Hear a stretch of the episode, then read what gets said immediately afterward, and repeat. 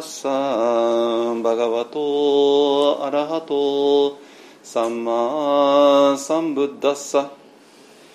ナモタッサバガワトアラハトサンマサンブッダッサナモタッサバガワトアラハトサンマサンブッダッサ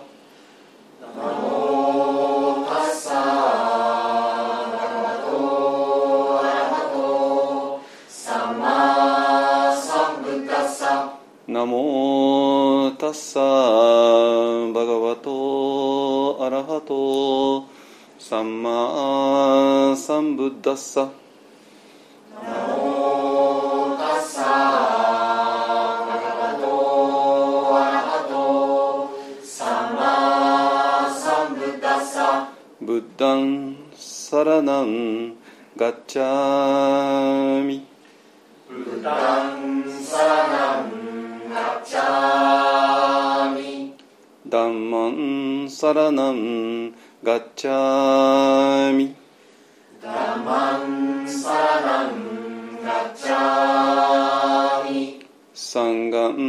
ンサラナンガッチャミ。サンガンサ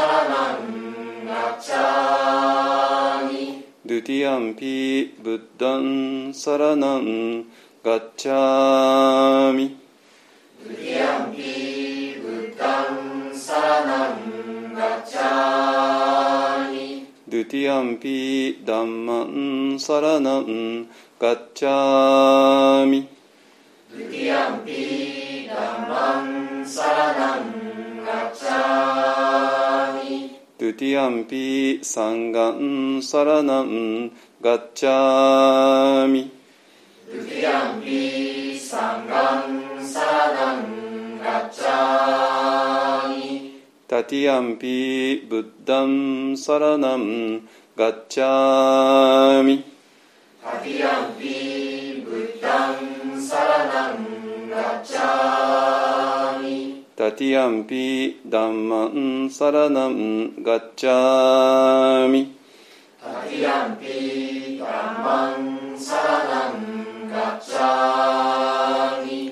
ティアンピサンガンサラナンガッチャミ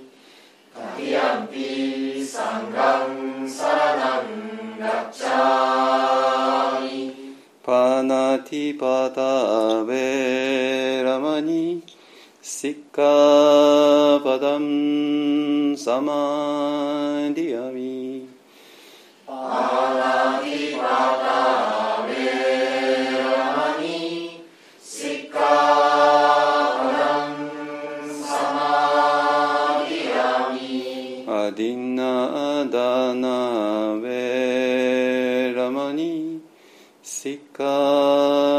カパダンサマディアミ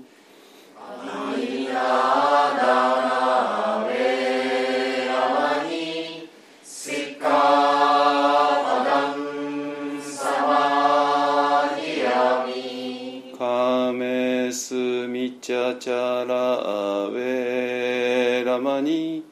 シッカパダンサマ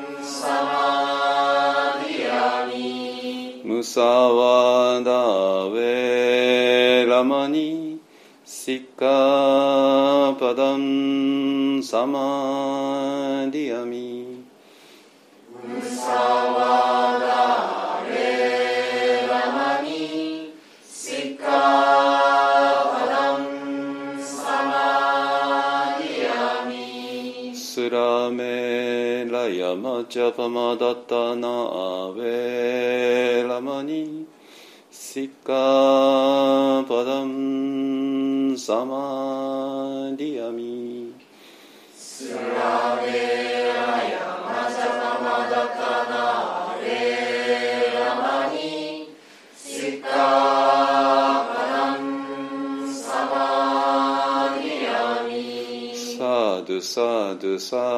ドゥサドゥサドゥサド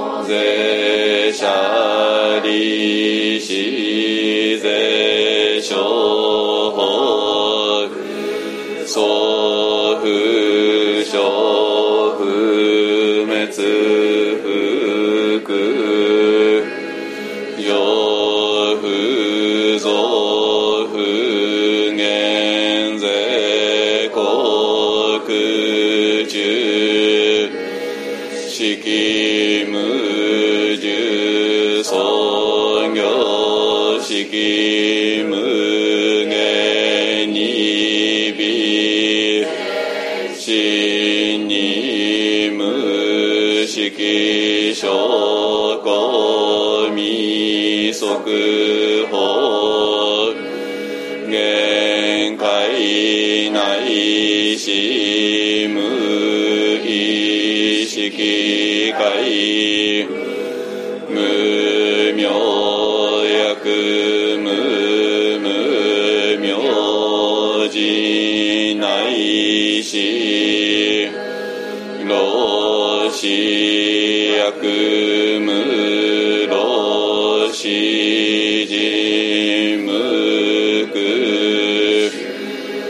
スの無知悪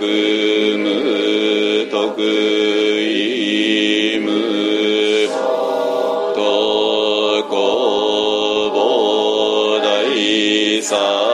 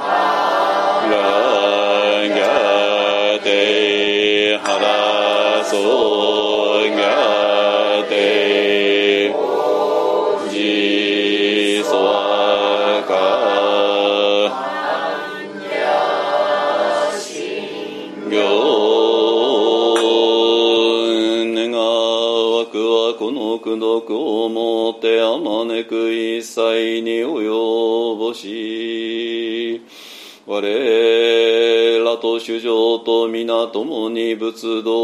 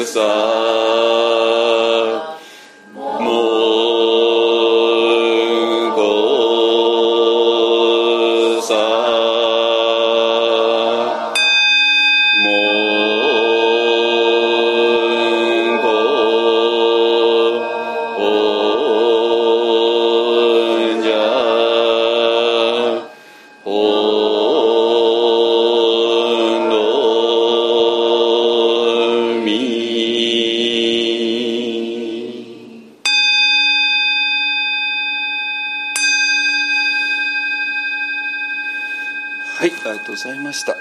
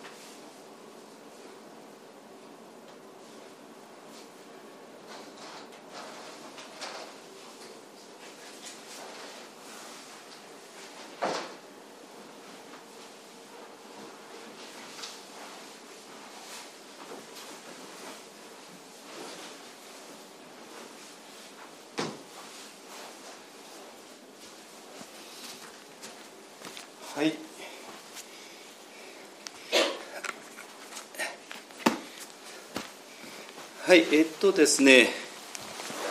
えっと今日ねあの新しいあれこれは何で黒いんだ？あそうか違った。ごめんなさい。iPhone の画面のことでした。えっと今日ねあの久しぶりに新しい瞑想法をお披露目したいんですけどもまあ大して変わりないんだけど大して新しくもないんだけどもあの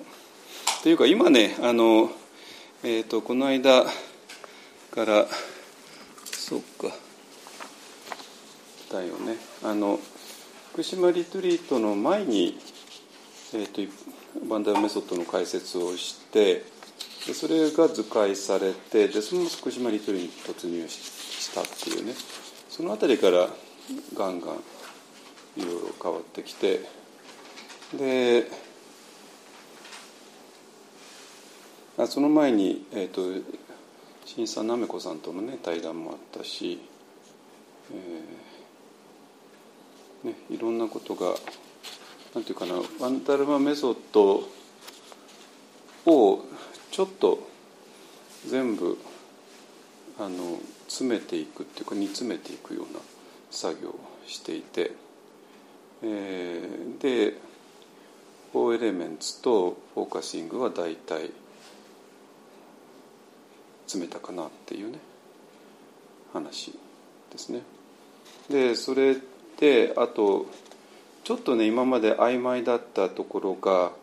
あのアナパナサジじゃない慈悲慈悲の瞑想ですね慈悲の瞑想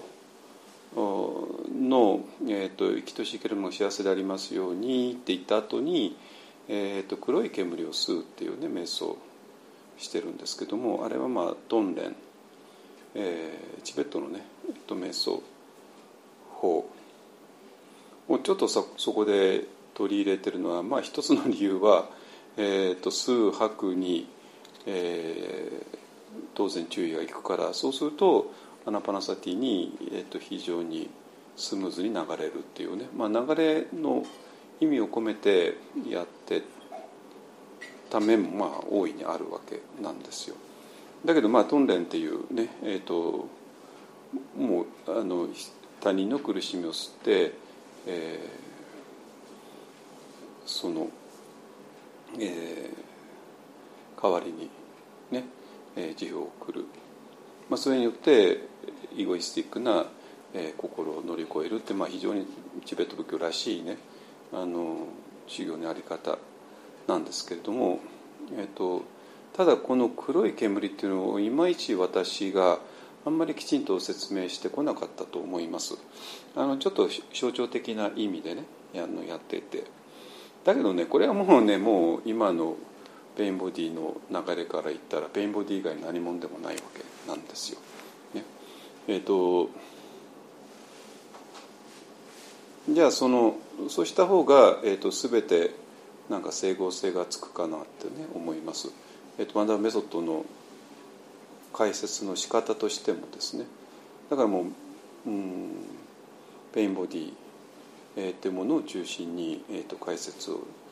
えー、と pain body を一つの大きな要素として入れてでそして、まあ、フォーカシングとかも完全にそうですけどもえー、でもう一回慈悲の瞑想の最後のところで、えー、 pain body について、えー、と最終的に決着をつけるっていうねいう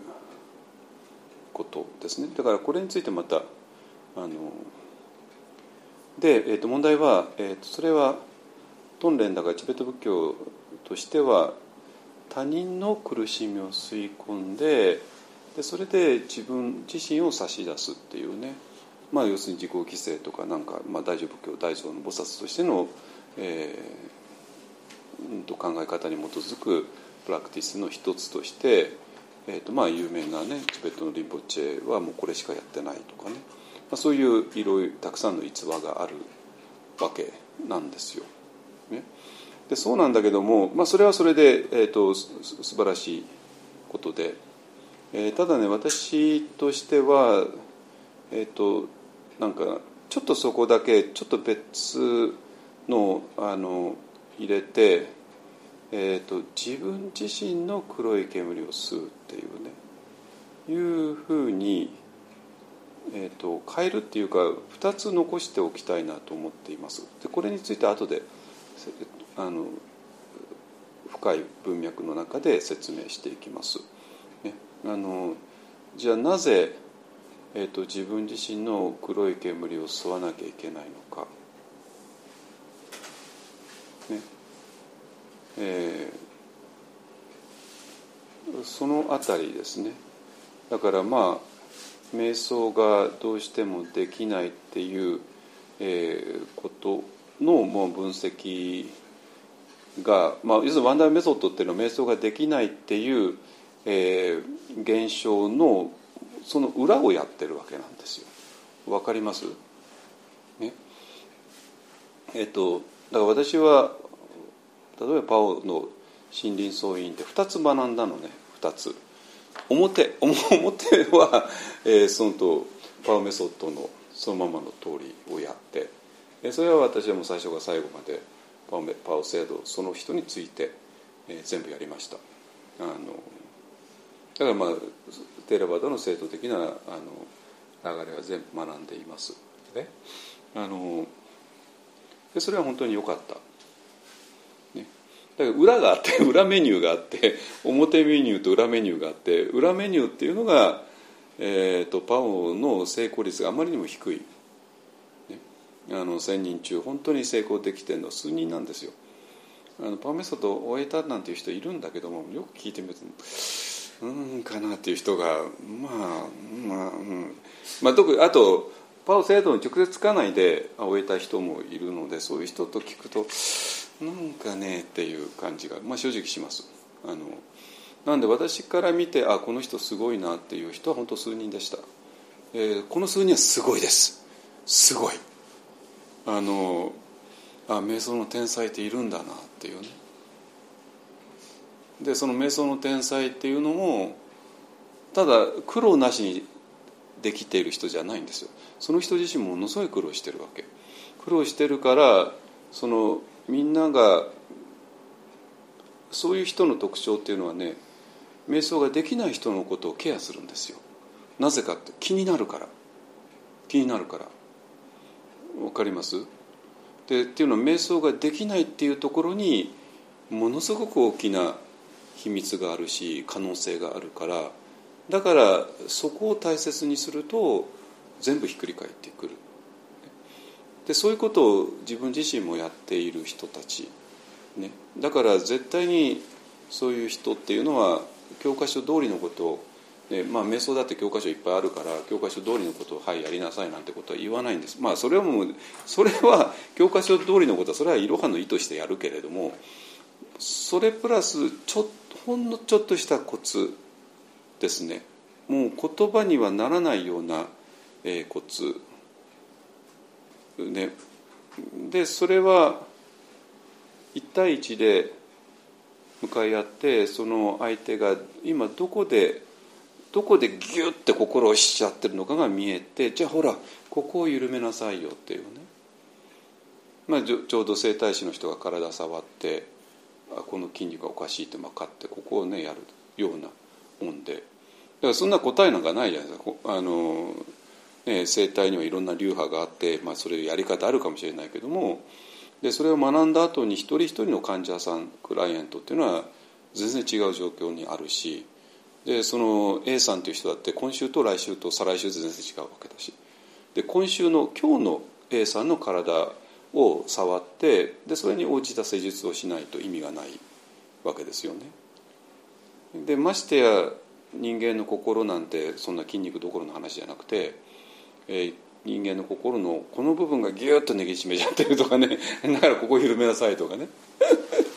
そういう、うん、ことですね。だからそれはもう一体整体師と患者さんが一対一で向かい合うように、えーと、そういう人はあの瞑想を悩んでる人と一対一で向かい合ってやっている、えーとそういうただそういうことができるのは数人です。数人。で数人って少ないと思います？これ多いですよ。多い。だから私そんな人日本にごめんなさい。日本で会ったことないし。だけどミャンマー行ってよかったなと思うのはそういう人はやっぱり存在するっていうことですね。あの本当に微妙な、えーと、もう心の奥底に入っていてでそしてその人はここでギュッとあのあまりにも心のこの筋肉が硬いからあのもう進めないんだよねってだからそれを緩めればいいよねっていうような、えーと、指導っていうかアドバイスですね。まだ私らの友達はまだ先生じゃなかってあのアシスタントティーチャー的なものだったけどえそんなもんなんですよ。ね、でそうなんだけどもそういう人は今言ったように数人でで残りはほとんどもう全全滅に近い形になっていて。で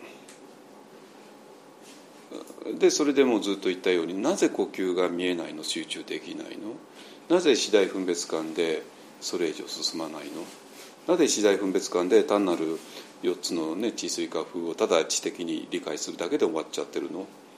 ねなぜ禅情に入れないの？なぜヴィパッサナができないの？っていうような、えー、ことを散々見てそれによって人間の心の在り方っていうのを学んだ。でこれはいつも言ってきました。まあ私と同期のユダヤ人の男性ものすごい頭のいい人で。でまあウォール・ストリートでまあなんか成功したみたいですけどね。あので彼がウォール・ストリートで成功するだけの頭のキレの良さが瞑想では一切あだになるわけですよね。一切あだになっちゃうんですよ。あのまさにウォール・ストリートでややっててパチパチパチパチ計算してねバーってやってバーってやって、ねまあ、すごい成績上げたみたいなんですけどもでそういう心のああり方が、えー、が本当にもうそんな難しい話じゃないです。もうただ単に単純にアナパナサティ吸ってることに気づいてる吐いてることに気づいてる。っていうことができない。できないところでもうもがきもがきもがいてでそれを全部制度にぶつける。で私はいつも後ろにいて 後ろにいてその人と制度が話すのを聞いてて聞いててこれがめちゃくちゃ勉強になるんですよ。これ勉強になるって分かります？あのあ人間の心っていうのはこんなふうにするのかっていうね。だからその人は見えないわけですよね。見えない。見えないってことはどういうこと？何かがおかしい。自分は何か呼吸の見方がを知らない、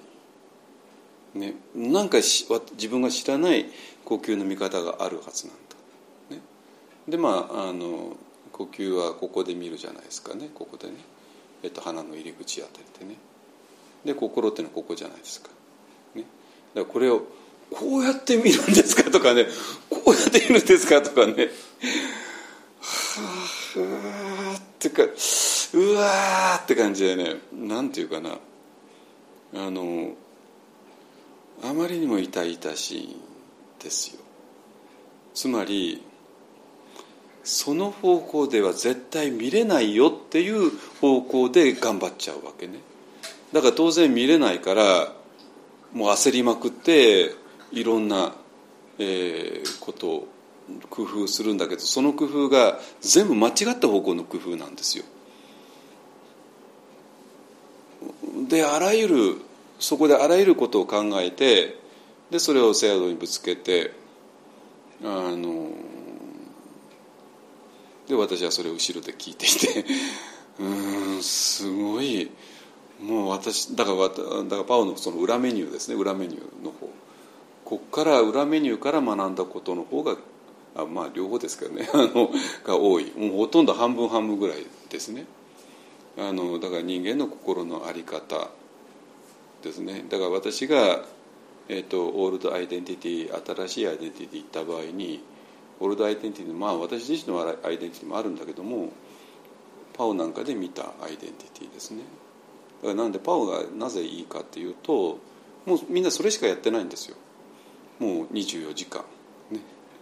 24時間それしかやってなくてみんなでうーんってやるから、まあ、そのうーっとその古いアイデンティティが何とかして呼吸を捕まえてやるぞっていうそのもがく姿が本当に綺麗に見えるわけ。ね、本当に綺麗に見えてあのだからなんていうかなそれがどれほど私にとって勉強になったか。だから私がセオドと、まあ、あのパウメソッドってものをやって、はい、こうやって、ね、勉強してこれこれはもちろん勉強になりますよ。当たり前ですよね。だけどもこれは表のメニューで 裏メニューが、えー、そういう「アナパナサチどうやったら呼吸こうやって見るんですか?」とかねそういう会話から私は本当にたくさんのことを学びました。だからワンダーメソッドっていうのは両方から成り立ってるんですよ。表のメニューと 裏メニューと両方ね。でそれででワンダーメソッドっていうのはこの裏メニューを、えーと、もちろん表メニューは押さえた上で、えー、裏メニューから学んだことをもとにあの工夫しているっていうそういう話です。だから当然ワンダルメソッドっていうのは表メニューとはずれるには決まって決まってるじゃないですかね えと表メニューを包摂しながら含みながら、えー、でこれができないのはなぜかっていうことを考えながら裏メニューを、えー、やってでそれで総合的に作っているっていうねいうそういう話です。だからパウメソッドをどっかで、ね、ミャンマーの人とやった人から見るとなんだこれはと思うかもしれないけどそれは当たり前であの私はもうだからそのパオの一番正統的なこと全部学んでるし学んでも日本人で私一人ですからねパウ西洋から直接学んだのはね。なので、まあ、最後までやったのはね。あのでその上で、えーと、これを直接は出せないからでやってるいう話ですねまあそれプラスそれプラスあと仏教1.02.03.0の話が絡んじゃうからだから当然今私がパンタルメソッドってやってるのはえーと、パオなんかで教えてるのとはちょっとかなり、ま、かなり全く違うものになってるのは当たり前ですね。えーと、そういう、えーと、文脈です。ねえー、とだからあのそれをどうやって、えー、乗り越えていくかっていうことで、えー、とその中心が、えー、とペインボディっていうものがあのここえーと、福島以来ずっと話し合ってきた、えー、ことです、ね。でそれをもうちょっとまとめた上で、えー、今日は、えーと、この、えーと、自分に対する鍛錬っていうものをちょっとね解説していきたいなと思います。ね、え、っていう、えー、とですね。はい、だから、えーと、バンダーメソッドっていうのはパオの裏メニューに基づいている表と裏と両方ですねでそれプラスあ、まあまあ、裏ともつながるんですけどもなぜその私の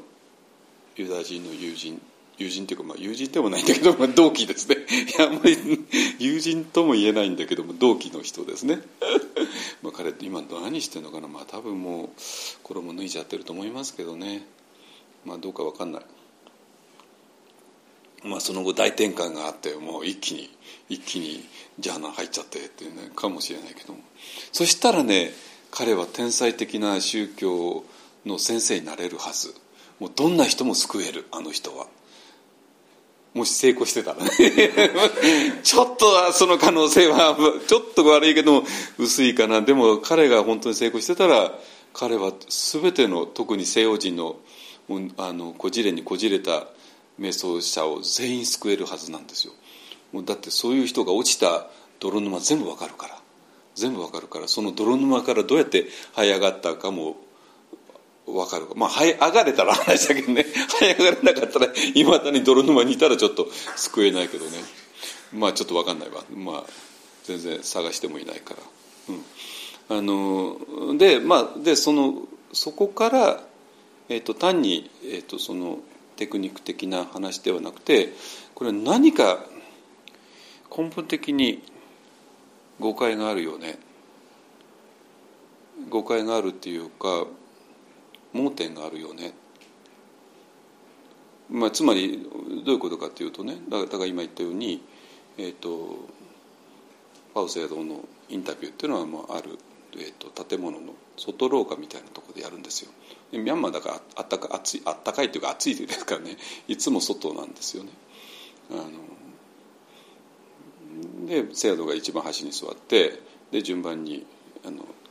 やっていく。まあそれで1対1なんだけども、まあ、1対1だけども 後ろにずらっと並んでいてで後ろの人は全部丸聞こえて丸聞こえっていう感じで。だからまあ自分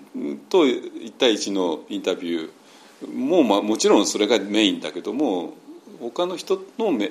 インタビューも全部聞こえるからそこから学べるっていう話ね。でそれが裏メニューとして学んで。で,、まあ、でその裏メニューを、えーと学んでいくうちになんかちょっとこれは基本的にみんななんていうかな盲点があるよね。何かあるよね。っていうところから、えーとまあ、いろんな要素が重なって、えーとまあ、私は、まあ、2.0から3.0アップデートしたんだけども、まあ、一つはねもちろん私自身がもともとマハヤナの人間だったっていうことですね。でそれも内山老師とかなんかに叩き込まれている。いろんなもの道元禅師とか。もうあのまあえっと一番良質なあのマハヤナブディズムを叩き込まれている。ということと。それからもちろん私が、えーと、パンメソッドの最終段階で見たことですね。ニッパンナの話ですね。でそしてそれとこの裏メニューから学んだこと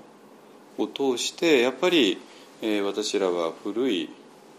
みんな、えー、自分はこういうもんだと思っている、ね、だけども本当の自分っていうのはそうじゃないんじゃないかでそうじゃないんじゃないかっていうことに、えー、私がまあ最終結論出したのは、えーとまあ、もちろんねこれはマハヤナブディズムだったら最初からこれはあるわけなんですよ。えー、マハヤナブディズムはどういうふうにあるかって、まあ、こういう前提になってるって話になって 前提になってるんだけども前提って言われてもじゃあそれ確かめたんですかっていう話なんですよ。いや一応道元先生がそうおっしゃるからとかね。そういうことで一応前提となってるんだけども、えーと、自分自身は確かめたことないよね。っていう話ね。でそういうあの道元先生が言われるには自分はもう自分の本質っていうのはもう汚れから解放されてるからお掃除とかできれいにする必要ないよねとかね、えー、もう自分は今完全だから、えっと、不完全な私が頑張って完全な私に到達する、ね、これが修行と悟りっていう意味だけどもそういうふうに修行と悟りを分ける必要ないよねとかね、えー、で今今この場所ダメだからどっかいい場所に行かなきゃいけないよねとかね。あのー、だから今ダメだからいろんな工夫しなきゃいけないよねっていうようなことが全部否定されてるわけね、まあ、例えば不完座前儀の最初のところで,、ね、でそういうことを私ら叩き込まれているんですよ。マハヤナの前奏として。だけど問題はあのこれを直接見ることは心が本当に汚れから解放されてるっていうのを見ることができなかったわけね。解放されているっていう前提のもとで解放されているんだからお掃除必要ないよねっていう話なんです分かりますかね？つまり、えーと、もう本当に心が汚れから解放されてるのをしっかり見てだからお掃除必要ないよねって話じゃないんですよ。えーとこれは汚れから解放されているっていうことになってるからお掃除必要ないよねっていうそういう話なんですよ。わかります？言ってること。ね。あのなんだけども一応これが、えーと、汚れから解放されているって考えには馴染んでいたわけ。馴染んでいたんだけども本当に汚れから解放されている姿は見てないから。ね、でそこは弱かった。でそしてまさにえーと、昭和から平成にかけて、えーまあ、つまり1.0から2.0になったその理由っていうのはもうここまさにここなんですよ。一応こういうことになってるよね。だけど誰も見たことないよね。だったらばこれはまあちょっとひとまず置いてやっぱ汚れてる方がリアリティじゃないですか。ね。で汚れてる方がリアリティ。汚れてるのは見えるわけですよね。すぐに見えるじゃないですか。ね。だから汚れてるのをこれどうにかしたらえー、いいよねっていう仏教の方が圧倒的に説得力を持ったわけなんですよ。ね、あのこのそういうことになってるよねっていう仏教よりか。でこれが昭和から平成にかけ、えー、昭和から平成にかけてのあの最初のアップデートですね。1.0から2.0へね。でこれも必然性があったわけなんですよ。どうしても。ねあのこの見たこともないことを前提とする話っていうのはやっぱりもどかしいわけでね。でそれで、えー、と2.0になって実際に心の汚れ心が汚れてるのはもうその通りだし。でこれをこうしたらきれいになるよねっていう方にみんなが一斉に行ったのも分かるんですよ。ね、あのでそれが、えっと、1.0か2.0のアップデートしたあの最大理由ですね。それそしてそれが21世紀の初期に、えー、本屋の、ね、仏教書コーナーが激変した理由ですね。まあ、それにはもちろん島影徹っていう、えー、かいなんていうかなもうモンスターみたいなねいい意味でですよ。がいてそのその人がもうガーンってあの出版してね、えー、その手の出版をわーってあのね、新刊コーナー全部埋め尽くしたもんねその頃はね。今でもそうですけどね。あのでみんながあれと思って。でそれで、えー、言った。だからやっぱり私は仏教2.0の本質は、えー、出版だと思うんですけどね。出版で出版のために、えーと、みんながあのガラッと変わった、ね、だって日本は1.0のお寺の方が圧倒的に多いわけだし。えーと、だけどもう1.0からは本当に力強い本っていうのがあんまり生まれてこなくなったんですよ。あのでそれに対して2.0からの生まれる本っていうのはもう大量にあってでそれがドドドドドって、ね、21世紀に、まあ、20世紀の終わりから21世紀にかけてドドドってなってなったでそれでみんながあこれなんかすごいよねって思うようになったっていうことですね。でその理由が今言った理由です。でそうなんだけどもで私は、えー、パオへ行ってでその裏メニューの方を見てね。えー、うんまあだからね。今言ったようにね1.02.0そこが違う。2.0だと、えーまあ、汚れがねあってでそれを直接きれいにするとかね、まあ、そういう方法があって。でまあその文脈の中で呼吸に集中する、ね。えー、吸って吐いてに集中する。こんな単純なことができない。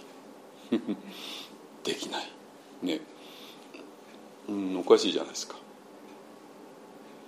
だから当然頭で考えたらあのそれは頑張りが足りないからとかねあの真面目にやってないからとかねまだ時間をかけてないからとかね、まあ、いろいろあの理由をつけるんですよ。ね、だけどもその理由は全部パオだと否定されちゃうわけね。ねまあまあ会社勤めて忙しくて時々しか瞑想できないんだまあ、まあ、あれじゃないですか。パワーの24時間勉強してるんですよ。本当に。あの全部捨ててそこやってんですよ。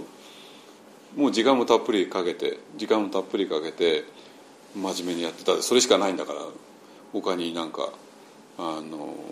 アマゾンプライムビデオ見る余裕もないしね。ね。あのどっかカフェ行くよってカフェったってパオの村村にカフェがあるんだけども まああの安いコーヒーが出てくる。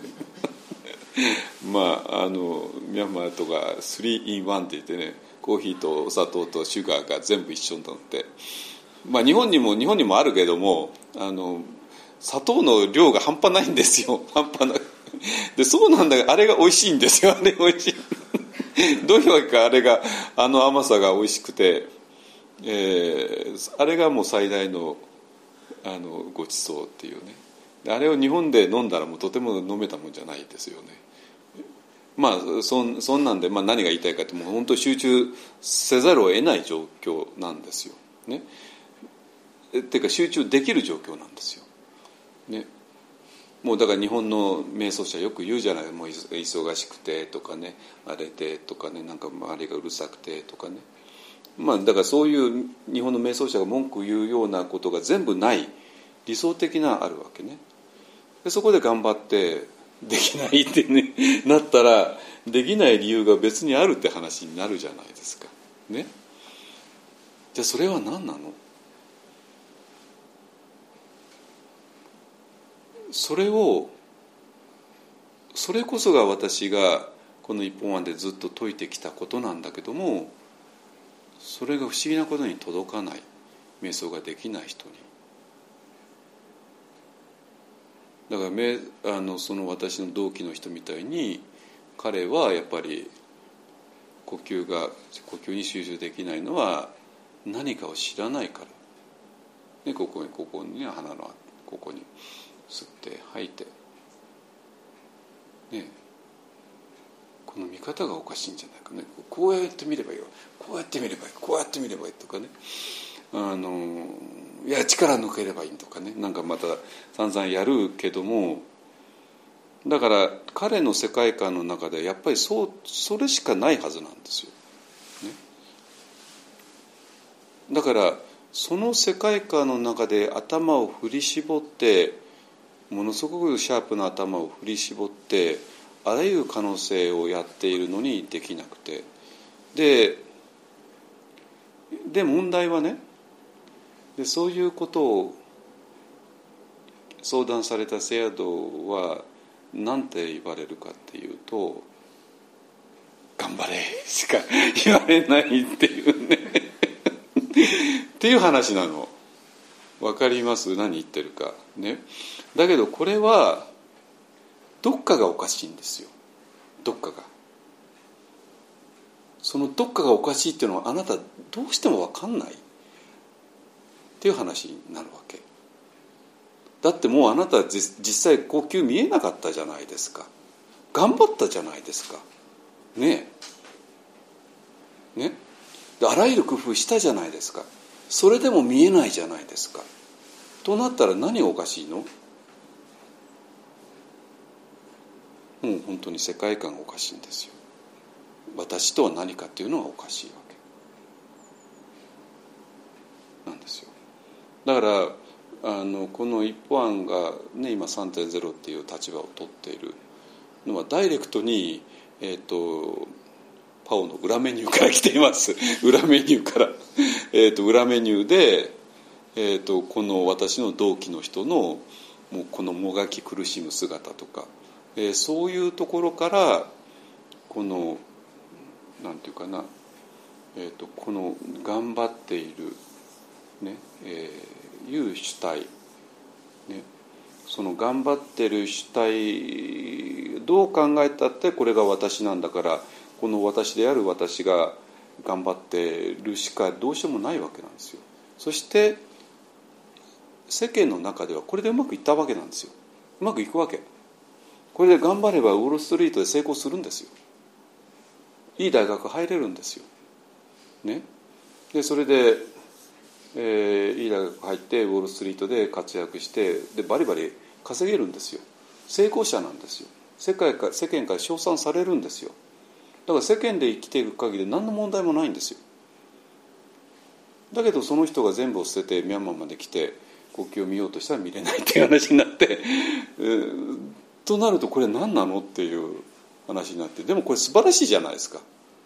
なぜ素晴らしいかっていうとそのままウォール・ストリートにいたらもう問題なく、ね、なってねあの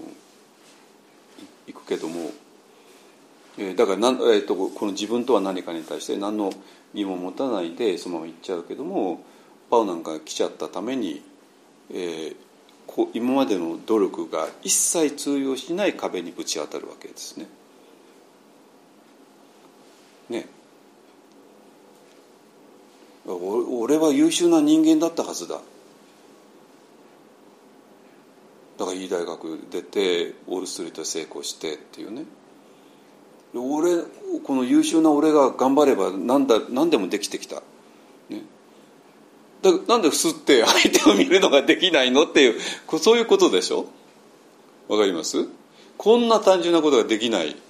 これすごい話じゃないですか。すごいと思いません？惨めですよね。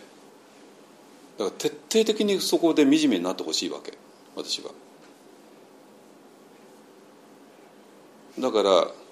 なんていうかな例えば日本の瞑想者がねあの働いてて忙しくてできないとかね日本にいるからダメだとかねミャンマーとかタイへ行けばどうにかなるかなるわけないじゃないですかそんなものは。ね、あのあのだってその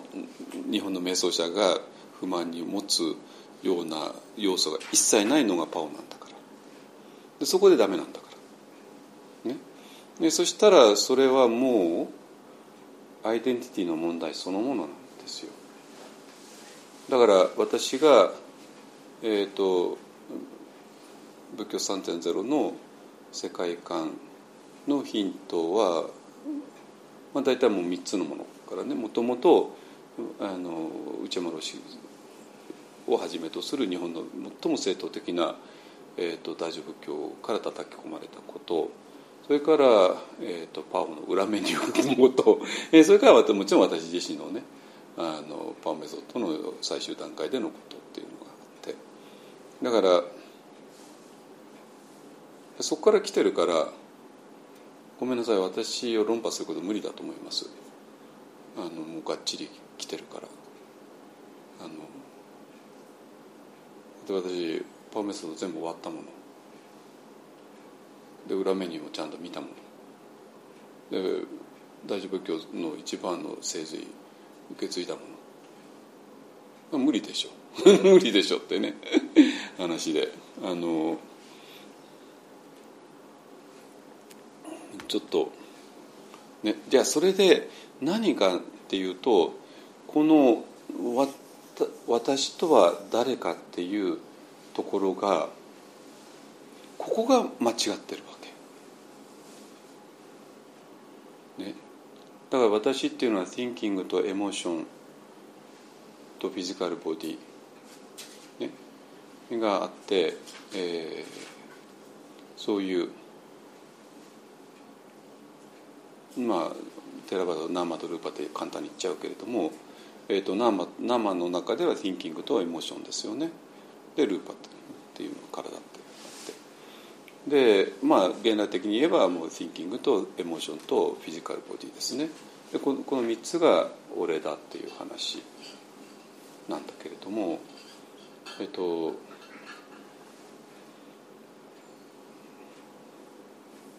だけど大乗仏教の建前っていうのは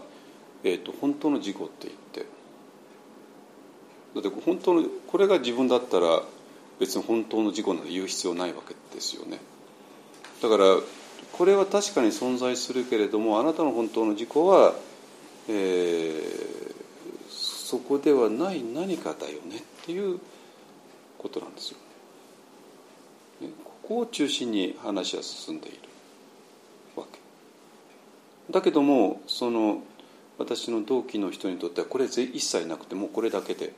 でそしてこれが一生懸命頑張って生きてきて今まで成功していたんだけども、えー、呼吸を見ることがこれにはできないという話になった。なるわけ。ね。えっ、ー、と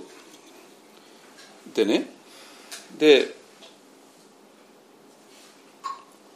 でそういうところから、えーと自分とは何かっていうところで、まあ、この「えー、こっちですね、えーと、第五図の私とか、え、青空としての私とかね、まあ、最初は青空と一緒の私非常に素朴な言い方だったんだけどもまあ衣装さんと永井さんとともうもうミクチャにされて、えーと、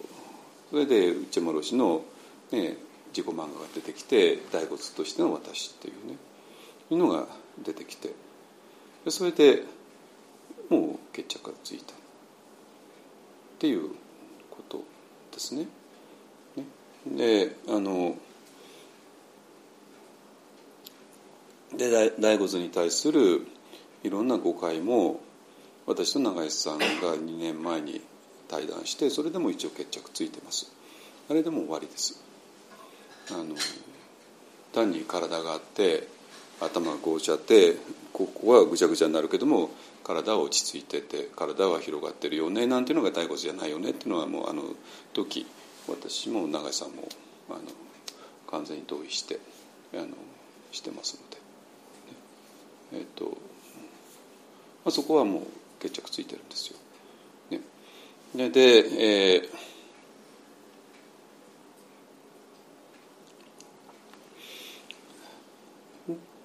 でそういう、えー、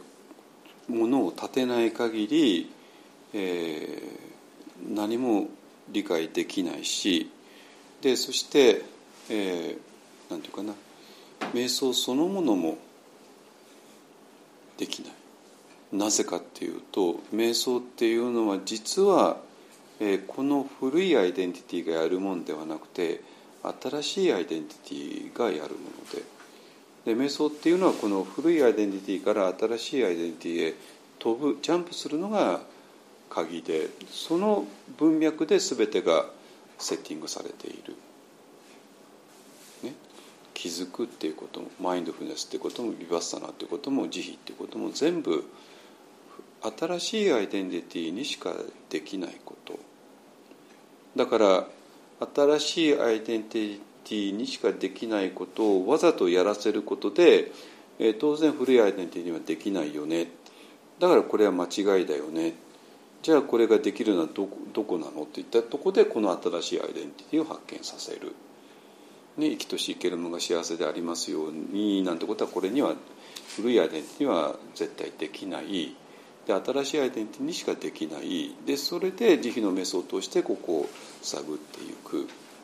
ね、あのアナパナサティも同じですね。でこの古いアイデンティティっていうのはもう まあお猿さんなんだお猿さんって一箇所にいるわけないしお猿さんの頭を、ね、首根っこ押さえてギュギュギュギュやったってそれは無理だし、ね、もうあの心が、えー、複雑骨折を起こしてね。あのぶっ倒れます、ね、まあだからそれはなんていうかな。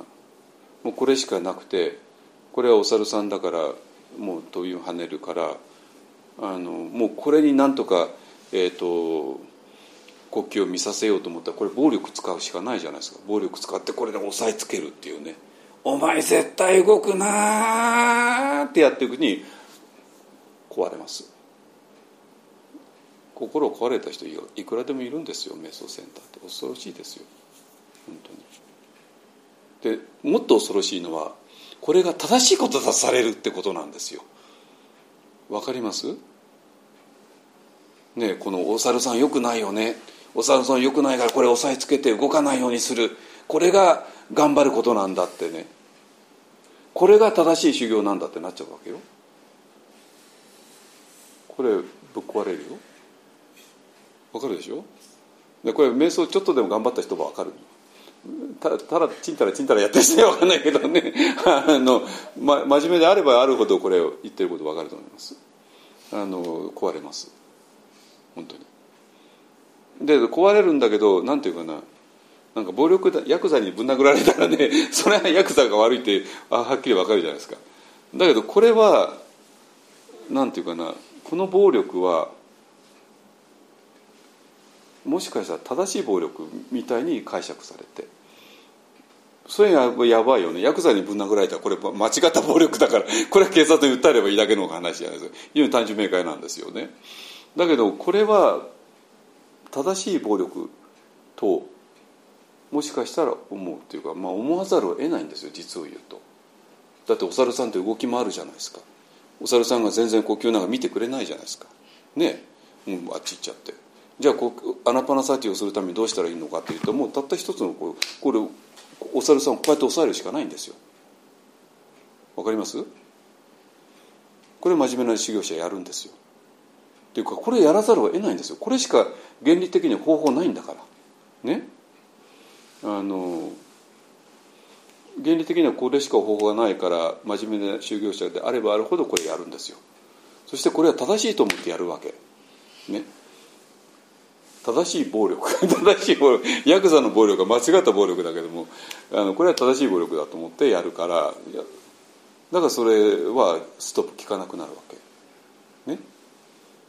で誰が誰に対する暴力ですか？自分が自分に対する暴力なんですよ。ヤクザに殴られるのとわけ違うんですよ、ね、そうすると訴え訴えようがないじゃないですか。そして自分が自分に対して暴力を振るってでしかもそれは正しい暴力だと思ってで正しい暴力正しいことだと思ってやるからもう拉致開かないです。拉致開かないで逃げようがないですよね。恐ろしい世界ですよ。本当に。うん。まあ恐ろしい世界。ね。でそうなんだけども まあそれでぶっ壊れるならぶっ壊れる。まあそれでいいんですよ。そしたら諦めつくじゃないですか。要するに私は何て言うかなそこまでやるんだったら徹底的にやってぶっ壊れてぶっ潰れてで諦めてほしい。でそうなんだけどもまだ諦めが悪くてまだ何かあるんじゃないかっていろんなとこ行ってでいろんなとこ行ったってないからどこ行ってもダメで何をやってもダメで。だってどこいろんなとこ行ったら絶対そこのこと信じてないんだから。そんな信じてもいない場所でいくらやったら何も出ないですよ。先生も信じてないし仲間も信じてないんだ。でどんどんどんどん惨めになっていく。っていうもうそんな人だらけですよ、まあ、そういう人最近一本来ないからまああれなんだけども。あの当初はちょっとひどかったんですけどね まあほら私はほらミャンマー帰りだとまあみんなもうそれは当たりももう実際そうだしね。でパワーメソッド全部終えた人間だと思うからみんなわってくるけども、まあ、全然違ってたから。まあそれでいろいろあって。でそれで正しい暴力をやって 暴力正しいも何も頭暴力は全部間違ってるわけ。だからこれも正しくないわけ。ね。でそういうことを通して、えー、本当のあのアイデンティティというのは新しいアイデンティティが見えてくる。でそうするとこれは、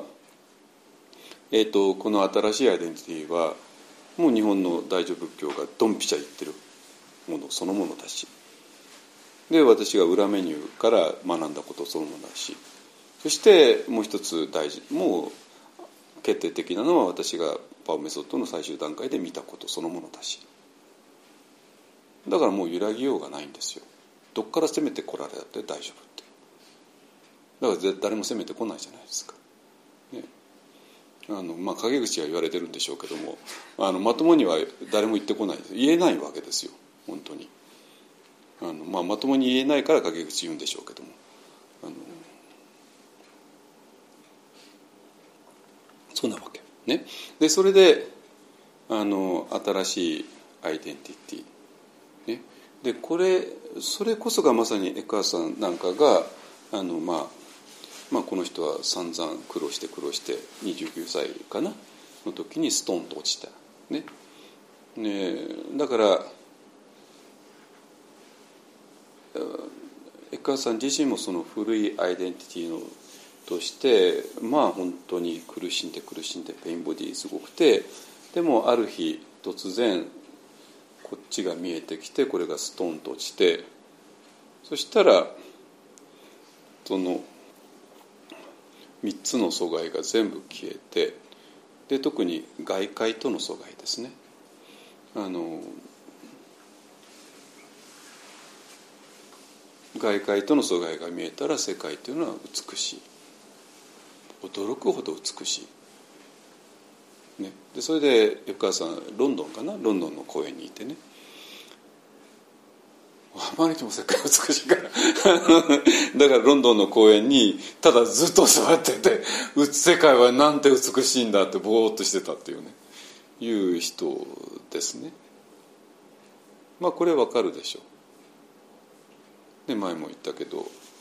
あの6月の裏磐梯に来ても全然、これが美しいんですかってね聞いた人もいたんだけどまあまあそれも分かるもう完全に阻害されてたらどんなに美しい場所に行ったって、えー、その美しさがピンとこない。ね、裏磐梯なんて本当国立公園。まあ本当私日本で一番美しいと思うけどね。北北小原村がねあので例え北小原の雪や春や春の桜やね新緑や秋の紅葉を見たとしても何にも感じない。ですよ。もし阻害されていたらねそれは無理じゃないですか。でそれで、えーとまあ、江川さんその阻害が取れてあまりにも世界が美しいと見えた。ね。で、えー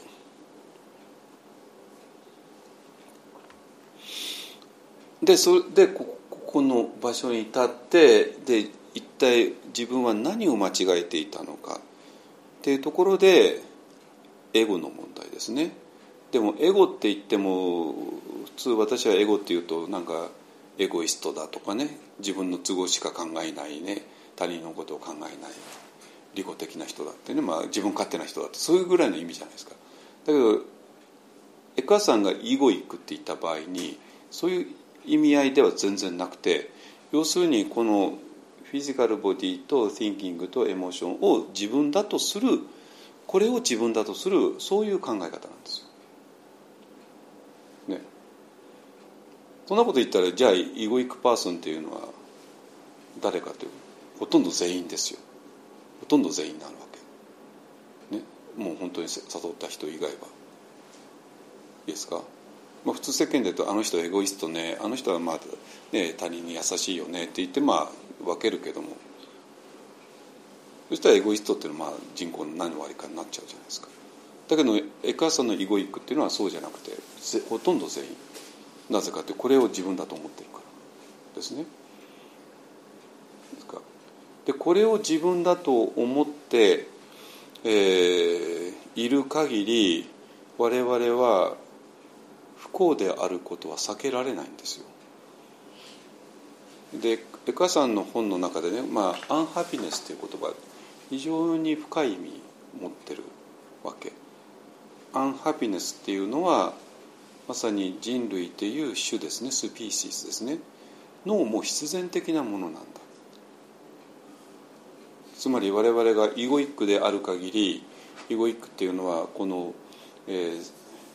シンキングとエモーションを自分だと思っている限りどうしたってアンハピーにならざるを得ない。だからここの間本来的な、えーと、苦しみと条件的な苦しみとがあってそれやっぱ本来的な苦しみなんですよ。それがアンハピネスですね、うん。でアンハピネスっていうのがいいいいのはね何て言うかな。苦しみって言うとあまりのあれだけどでも状態としてはアンハッピーなわけじゃないですか。アンハッピーね。不幸せなわけですよ。より生々しくないですか？アンハッピーっていうのがね。うん。えー、なるわけ。ででそれでえー、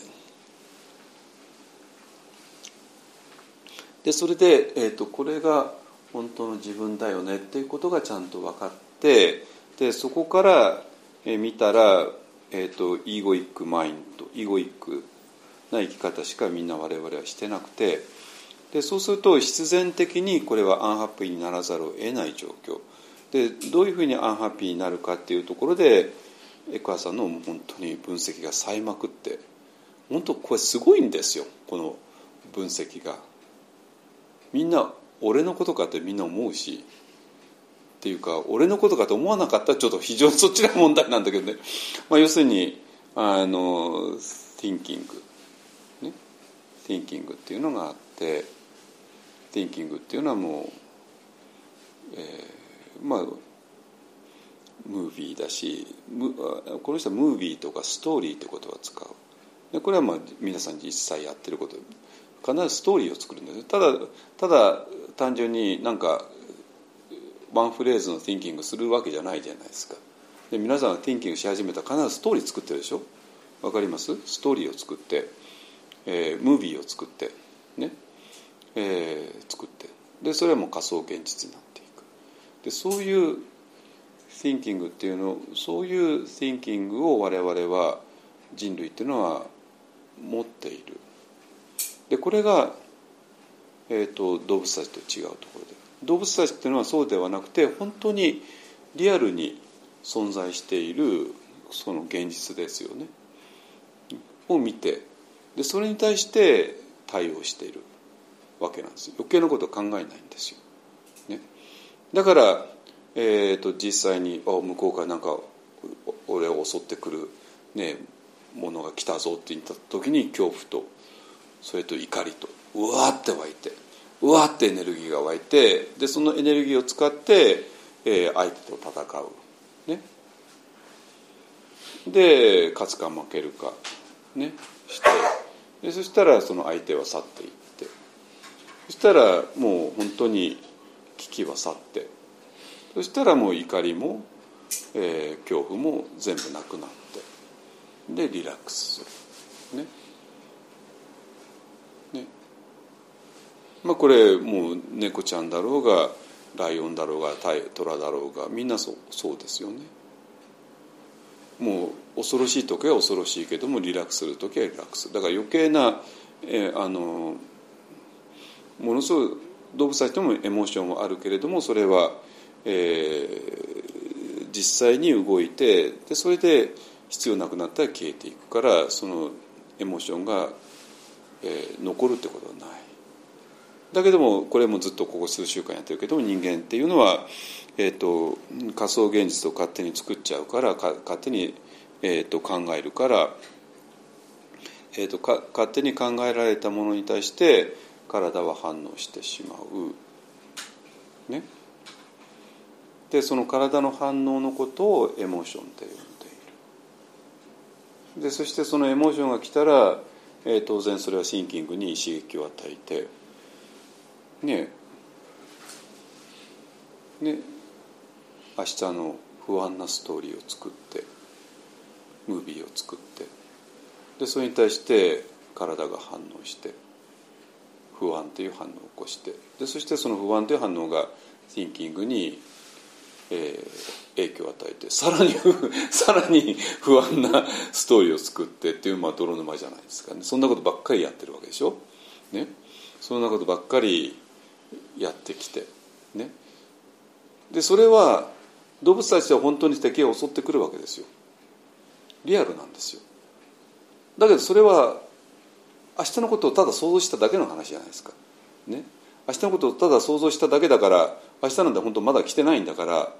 だから何も起こってないわけですよね。何も起こってないのにもう体の中にはものすごいネガティブなエネルギーが充満しちゃっている。で動物たちはそれを敵と戦うのに使うけども私らは使うような相手がいない。どうするんですかそれ。ねまあそれで、まあ、そういうのにムービー作るのに飽きちゃって別のとこ行ったらまあ多少は収まるかもしれないけれどもでもそこにたっぷりと残っちゃうわけですよね。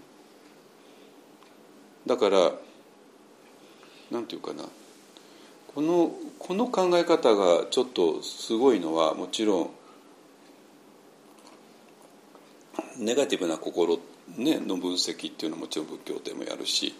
いろんなとこでもやるけれどもこここれすごいのはやっぱり体っていうところに着目したところなんですよ必ず。ね、で要するに不安っていうのは体で体の反応なんだろうっていうね。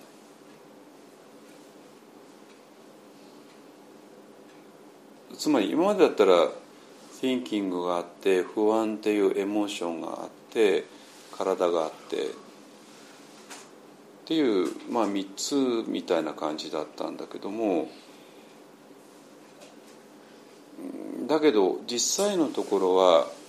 えーと、thinking があって thinking は直接 thinking に対して体が直接反応してでそれがエモーションである。内海さんわかる？わかんない？シンキングが一番先にある。まああるあるあるよね。でその後に不安っていう娘さん不安になった時体反応するでしょ？お腹ざわざわしたりとかします、うんうんだからお腹がお腹ざわざわって初めてだぞ今みんなのみんなの体の反応がそれぞれ違うっていうので驚いてんだけどまあいいや。おなお腹が胸じゃなくてお腹なのね。まあいいや。はいはい。お腹がざわ要するにお腹ざわざわっていうのと不安っていうのは一緒ですよね。ちょっと分かんないか。まあいいや、ね、でその前に余計なこと考えてるじゃないですか。いろんな心配事をね。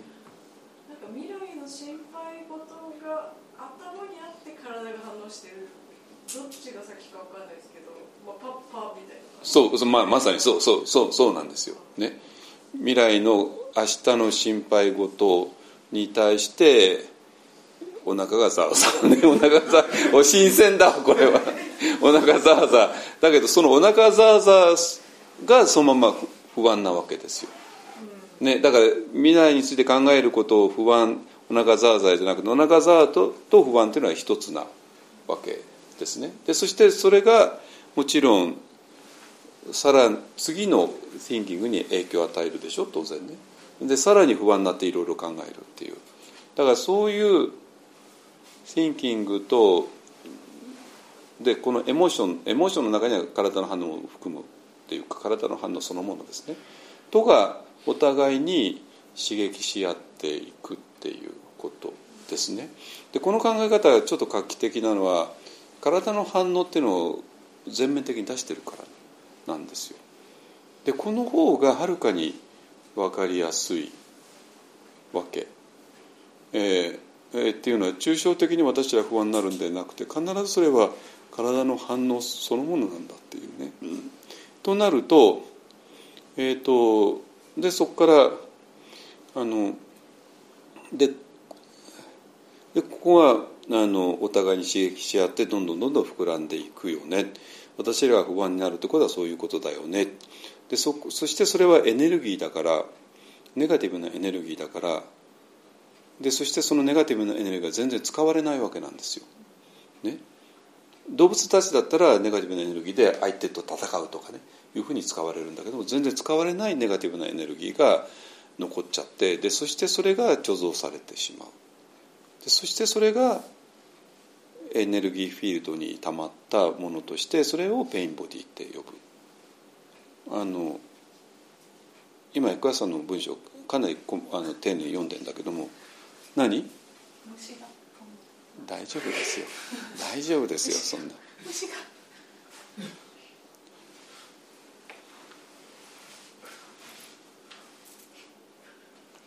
はいまあまあいいや。はい。虫虫何？蜂かなんか？じゃあ閉めて閉めて閉めて。閉めてうんまあはいはい。ねえー、とそれでネガティブなエネルギーがどんどん溜まっていってでそしてそれがまるで実体のあるもののようになってしまう、ね、それを pain body って呼んでるわけでそうすると pain body のいやらしいところは何かっていうとあのもうすでに何か、えー未来について考えてそこから生まれてきたじゃないですか。ね、だからでそういう過程を経て生まれたことなんだけどももう今度はもうほんのちょっとした刺激だけで一気に火がついちゃうわけですね。でそれがトリガーっていうものですね。でそれがその誰かに対するいろんな不安のもとにできてきたら誰かとのいろんな交渉のもとにできてたしたらもう今度はその人の名前を聞いただけで一気に爆発してしまうでその人と何かあった同じ状況になっただけで一気に爆発してしまう。そういう、えーものとしてある、ね、でそしてそれは非常にあの体にとってもダメージを与える、ね、体のあのハーモニアスファンクショニングとか言ってたかな。あの調和の取れた、えー、と体が機能していくのを邪魔をするっていうね。だから健康にももちろん悪いっていうことですね。はい。どうぞどうぞ。うん。その先生がおっしゃってたそのい、まあ、い悪いイメージがいてお腹ざわざざわざわしてうん。それでいストーリーが大きくなっていくとその過去の出来事とかを使って、うん。どんどん大きくなっていく感覚はある大ごとになってきて、うん大ごとになるよね。はいはい。どんどん悪い方にうん実感があるっていうのが一つともう一つのざわざわをストーリーとつなげないでざわざわだけで見れればそれは大きくならないでしょうか？ざわこのざわざわだけだからすみませんもうちょっと話がずれるんですけどそのネガティブエネルギーって人と喧嘩したりするとバーって出る出てく感じはあるんですけど、うんうん。いい出方じゃないんですけどなんかこう出たがってるっていうか、はいはい。いい出し方じゃ全くないんですよ、うんうんうんそうそういうでも出るでもまだ溜まってるっていうかなんて言えばいいのかな。うんだってだってそのネガティブエネルギーが結びさんのエネルギーになるわけだから。なでで当然それは、えー、とその思考と感エモーションとの中から生まれてきたからだからそれと同じような状況ねになったら当然それはまた出てくるし、うん、でそれがトリガーとかそういう意味ですね。うん、でだからあの、えー、とそういう構造になってるっていうことですね。えー、とでこのこの考え方の画期的なのはエモーションっていうのはそういうふうに体の反応と体のエネルギーとして捉えている方がよりリアルだなと思う単単にあの仏教でいうとそういうあの怒りっていう動作とかねあの、えーそういうのはなんかちょっと抽象的になっちゃうんですけどもそうではなくてやっぱり生身の人間としてはそれはもう必ず体の反応体のエネルギーと結びついていてでそうすると,、えー、と爆発しないままにエネルギーに、えー貯蔵庫に溜まっていってしまう。それそういうエネルギーネガティブなエネルギーの塊が pain body っていうものですね。ですか？でもうすすでにあのあのずれずれるけどって言ったけどそうじゃなくてあのまさにそこへ行きたいんで。じゃあそれでフォーカシングって一体何、ね、フォーカシング。これはもう先週ぐらい話したけどもちょっと池見さんたちがやってるのとはちょっと違うんですけれどもっていうかまあ本質的には同じになるはずですけどあのこの関係を見る、ね。えーどっちからっていうと体から見るわけなんですよ。えー、と池見さんたちのフォーカシングはもう体に何か違和感があって、えーそれはもう純粋な違和感なんですよ。ねだけどまさかこれが親との 圧力とは全然思わないわけね。だけどもこの、えー、と違和感を生んだエモーションというのがが見えてきてでこのエモーションを生んだ、えー、シンキングなり何か具体的な出来事がでそうするとこの違和感とこの出来事とがつながる。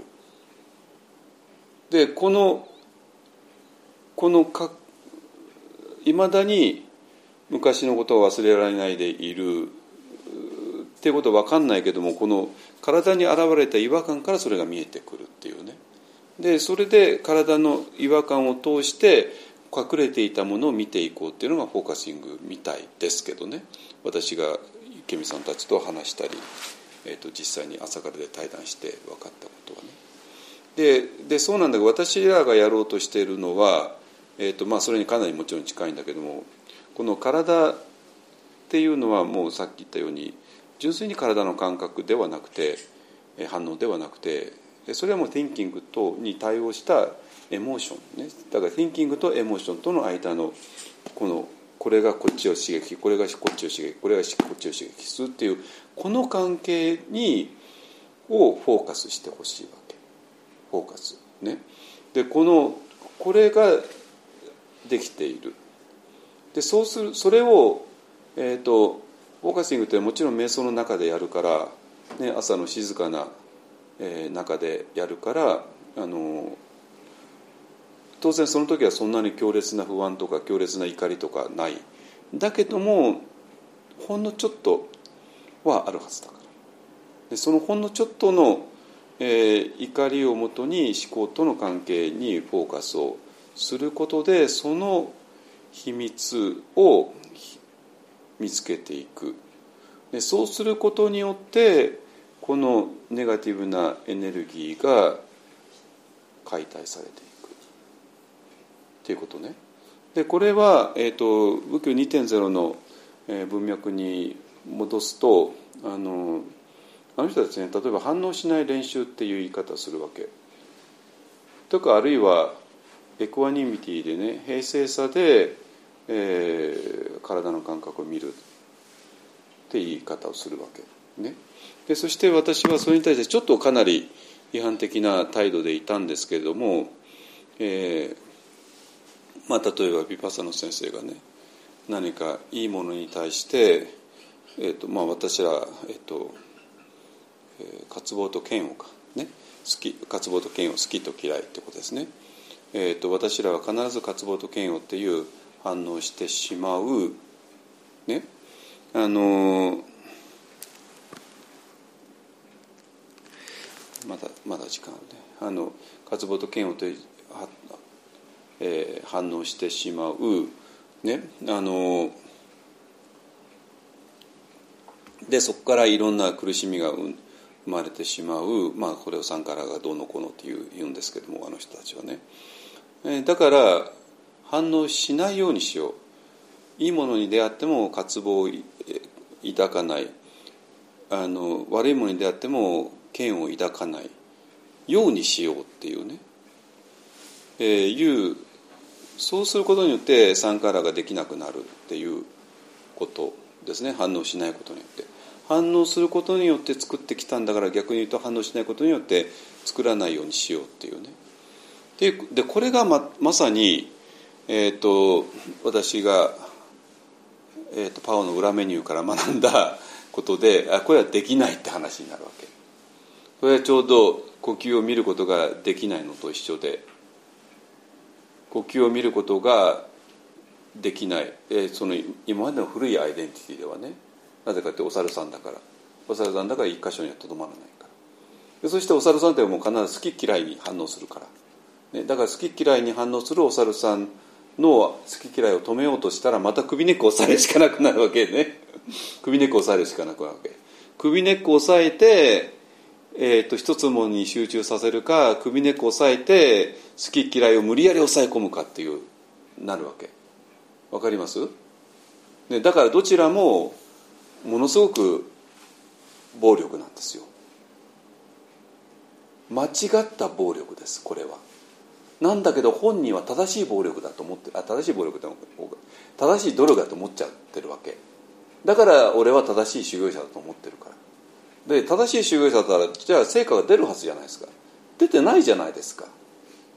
一切出てないじゃないですか。より惨めになるだけじゃないですか。そしたら間違ってるってことなんですそれは。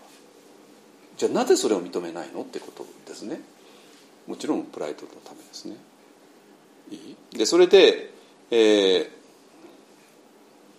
でそれで、えー、だからもともとそういうものをねお猿さん、えー、もう一箇所にとどまらない。そして必ず好き嫌いと反応してしまうお猿さん。を首根っこを押さえて一箇所にとどまらせるか好き嫌いを無理やり抑え込むかっていうね。いう話なんですよ。ついてきてる？わかる？ね、うん、でそういう話なんだけれども今我々が見ているのは、えーとこの thinking でしょ？そしてエモーションでしょ？でエモーションと thinking がこういうふうに関係してるわけね。でそうするとエッカーさんなんていう言葉使ってるかというともう私ビビっちゃったんだけどもエモーショナル・ティンキングって言い方してるんですよ。エモーショナル・ティンキングね。わかるね？もう睦美さんは純粋にティンキングできないわけ。もう完全にエモーションに汚染されてるわけ。何？きついか。まあきついよね。だい娘のこと言ってんだからね。まあビエさん何か顔隠してんのビエさんのこと言ってんだしねだからエモーショナル・ティンキングになっちゃうわけねななるわけねでだからエモーショナル・ティンキングってまさに好き嫌いなんですよねだからそしてヴィパッサナって何でしたっけ？マインドフルネスって何でした？ありのままに見ることじゃないですか。エモーショナル・ティンキングがありのままに見えるかって見えるわけないじゃないですか。すでにエモーションで汚されちゃってるからね。だからビパッサナやマインドフルネスやろうとしてることはまさにエモーショナル・ティンキングをやめるって話になるわけ。そこまでついてきてます？全部つながるでしょ？それでね。でだけどもこのお猿さんの首根っこを押さえて無理やり好き嫌いを止めるような方向ではエモーショナル・ティンキングを乗り越えることはできないんですよ。それは無理なの。もうそれは本当に間違った暴力だから。ね。そして私らがやろうとしているのはこのティンキングとエモーションとの間のこういう、えーと、フィーディングイチアダみたいな感じですね。お互いに刺激し合ってる関係を見る。だけど我々は仏教3.0の立場だからどこから見るかがはっきりしていてここから見るんですよ。ね？でここからしか見えないわけ。でこれを立てない2.0の立場だとちょっと無理なんですよ。2.0の立場だとやっぱり首根っこを押さえるしかなくなるわけ。首根っこを押さえて好き嫌いを無理やり抑えるか首根っこを押さえて一箇所にとどまらせるかしかできないわけでそれは本当につらいことなの無理なんですよ、ね、でで私らもこの関係を見るこれをフォーカシングって今呼んでるんだけども、ね、あのそれを進めているのは、えーと、私らはこのちゃんとした立場があって、えーと、このエモーションと thinking が自分ではないよっていうある場所ですね。そこを設定している。設定してるっていうかそこ。でその場所こそ私が3つのルートを通じて発見したもの。1番、えーと、日本のマハヤナで散々言われていたことね、まあ、ここしか言ってないんですよ。2番、えー、パオの裏メニューで 裏メニューで、えー、まあこれを設定しない限りこの私の愛すべき同僚の人たちは救われないなって本当に思ったことね。で3番。あのこれはもうパオのサマタとビパサナをやって最終段階に来て何にもなくなった世界を見ているのはこれこれだけだから。だからあらゆる3つのルートから来てこれがまあ証明された。っていうことなんですよ。でここに立てば、えー、皆さんは、えー、フォーカシングができる、ね、でだからフォーカスしてほしいのはえー、そういう thinking と体の反応イコールエモーションですね。その間の関係です。だからねあの明日のことを心配するっていうのは thinking じゃないですか。心配していろんなことを考えると thinking ね。でした途端にたちまち、えー、体は反応する。心配という反応する。でその心配と反応することによってそれが thinking に影響を与えてで今娘さん言われたように爆発暴発していくっていうことですね。ねででそれをもうもう thinking とエモーションが一体化するからエモーショナル thinking っていうエモーショナル thinking はもうと止まらないよね止まらないしもう完全に歪んでるしそしてそれはそれは現実を作っちゃう。そしてそれはむつみさんの世界を作っちゃうんですよ。世界を作っちゃう。だけどむつみさんは世界っていうのはは私の外に客観的存在するものと思ってるじゃないですか。だけどもそれは自分が作った世界っていうね。だからでも逆にねこの世界というのはなんて憂鬱な世界なんだろうと思っててもそれは娘さんが作った世界なんだから娘さんが変われば世界は一瞬で変わるしでそれは全然世界での憂鬱な世界ではなかったっていう話になります。そこまでいいですか？だからあとは、えーと、そのフォーカシングをすることで、えー、その pain body の始まりですね。Thinking と emotion イコール体の反応とのこの刺激のし合いえーによってだんだん膨らんでいく様子の最初のビギニングっていうかな始まりを見る。でそれも、えー始まりだからちょっとでいいんですよ。ちょっとでいいわけ。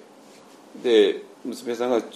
ちょっと未来のことを考えた時にもうすすでにお腹がざわざわしてるはず。でそのお腹のざわざわと thinking との関係を見る。そこにフォーカスを当てるのがフォーカシング、ま、ああの一方のフォーカシングですよ、ね、あのそうすることによってそれはもう発展しないっていうの分かりますざわざわだけを純粋に見れたらうん。あのそうなんだろうなっていうのはなんとなくわかる。なんとなく分かるでしょ？ストーリーとくっつき始めるとどんどんうん膨らん。でくる、ざわざわだけが見れたら、うん。ざわざわだけが収まっていけば終わるっていうのは単なるざわざわじゃないですか。そうですね。ね。だからだからまあそのセットですよね。こっちでこういうことを考えてるよね。でそしてそれがザーザーを生んでるよね。でこの2つをセットで見ることができたらもうこれがこうなることはないじゃないですか。そこは大体わかる。はい。まあできないと思うけども できないでしょうけども。まあ今はできないでしょうけどもこれができできたらもうこれが膨らむってことはないって分かりますよね。一回だけすごく不安になってこう見てた時にうん。こうなんていうの少し隙間があうんはいはいはいはいはい。で、はい。こっちの不安なイメージがすごい実体化されてたんですけど、本当なのってなってこうヒューンってなってった経験があった、おうおうおうおう。はいはいはいはい。でその時にうんこの体がイライラしたりざわざわしたりする感じと、うん。こっちのこの不安なイメージ。うん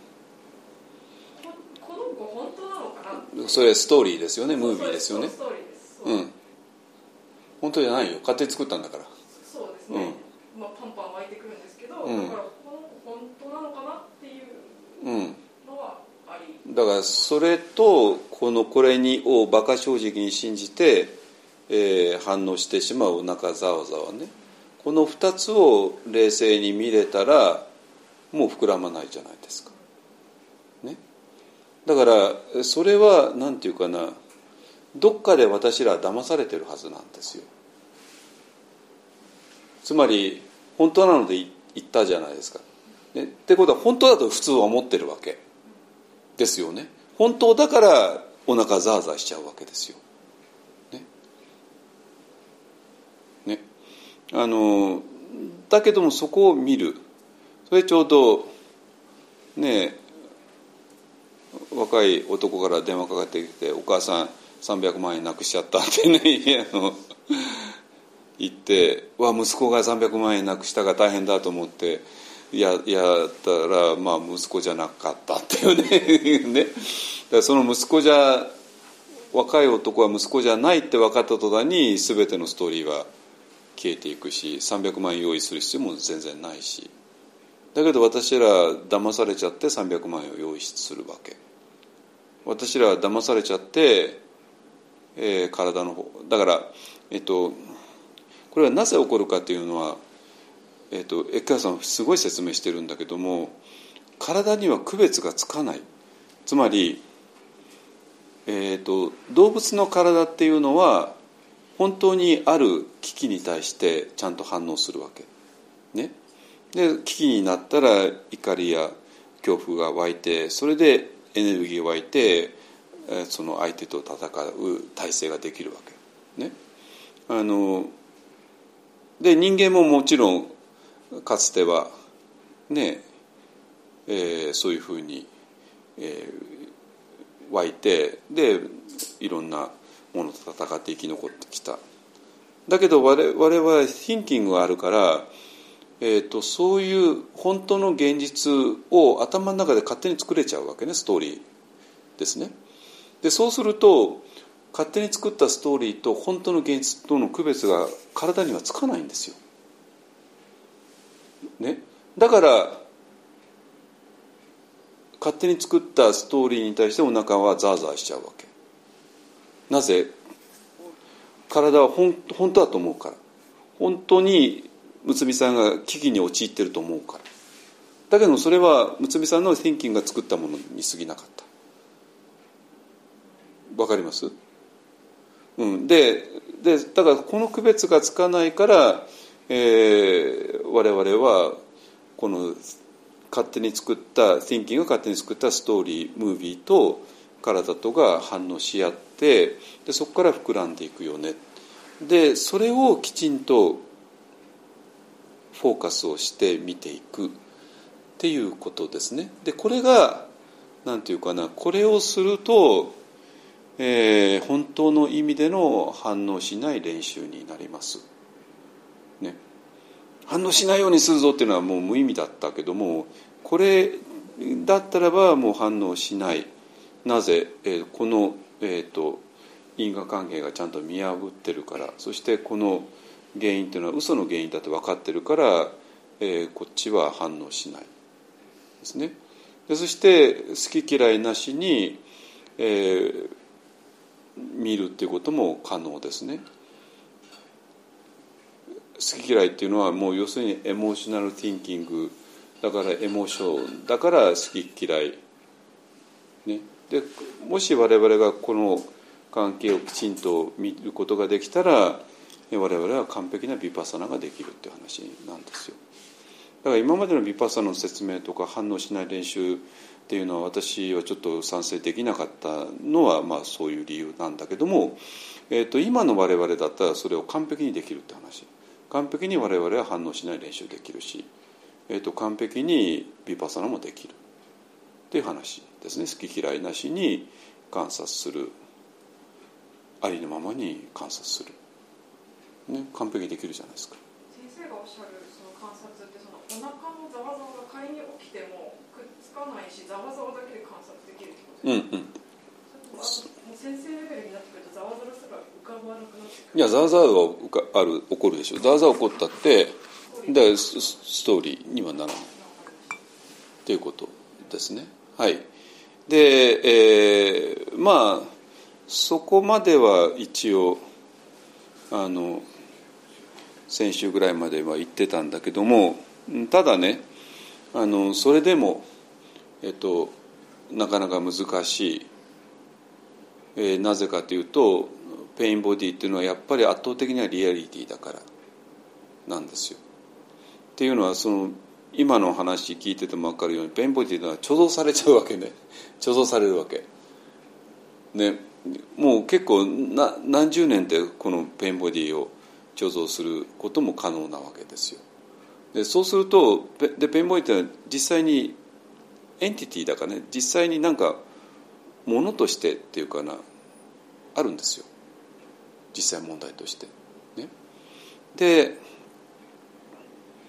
でそしてそれはものすごく引火しやすいわけね。だから我々はガソリンスタンドにいるようなもんで 危険極まりないわけですよ。これこそまさにあの娘さんが持ってきてくれたこのこんなライターだよね大体ちょこっとつくじゃないですかもうこの日で十分なわけですよこの日だけでガソルガソリンスタンド爆発できるじゃないですか。ね。だからこれがこれがなんていうかなあの何かのトリガーですよね。誰かに一言言われた。たった一言ですよ。このたった一言によって火がついてバーンですよね。もしここにあのペインボディ貯蔵庫にそれがあったらちょちょうどガソリンスタンドっていうのはガソリンガスステーションのすぐ下にでっかいタンクがあるわけですよ。あそこにガソリンが溜まってるわけね。貯蔵してるわけね。だけどそこにやったもったい爆発起こってでこれがトリガーですね。ね。あの、えー、トリガーですね。ででだからそのように pain body っていうのがえー、非常に強烈なもので、えー、どうしてもフォーカシングだけでは間に合わない場合もある。ね。えーと、圧倒的なリアリティで。でもうエモーショナル・ティンキングって言ったってエモーションにわってなっちゃって。そしてそれはえっ、ー、とえーと、それはかあの体のフィジカルボディの分野にまで侵食してくるわけなんですよ。ね、侵食してきて痛みだとかだってペインボディっていうのはどうしてもネガティブなエモーションっていうのはどうしてもギュッてなるじゃないですか。でギュッとなる。でギュッとなったら、えー、心がギュッとなったらそれはもちろんえー、筋肉の痛みになるし、ね、あのあらゆるところに痛みの症状が出てくるわけね。ね。うん、あのいや今日はそれをチェックする人がいっぱいいるからいい いやいや。あのでその時に娘さん体痛いか？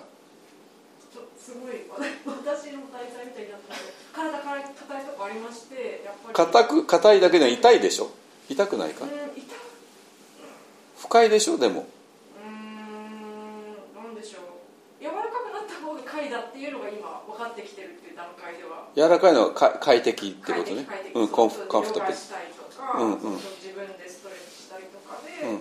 やっぱ血流良くなったりするとあの快だっていうのは分かってますその逆が不快だっていうのは分かってます不快不快かそれとももうすでに痛みとかそういうレベルではないやっぱり腰痛すぎてデスク座るの辛いとかそういうのはないないですけど、うん、右肩が重いなとか右腰が鈍いなとかそういうのはあります。あるでしょ、はい、うんうん。だけどそれはじゃあそれここで整体行けばどうにかなるって話ではないですよね。まあまああるところまでは行くでしょうけどもね。はいはいはい、でそれで、えー、そういう体の症状まで当然生むわけですよ pain body っていうのはね。あので圧倒的なリアリティがあるからとてもフォーカシングできないフォーカシングっていうのはある程度このまさに、えー、ティンキングとお腹のザーザーとの間の因果関係を見るっていう作業で作業をすることによって膨らませないという作業だから。ね、でそれで、え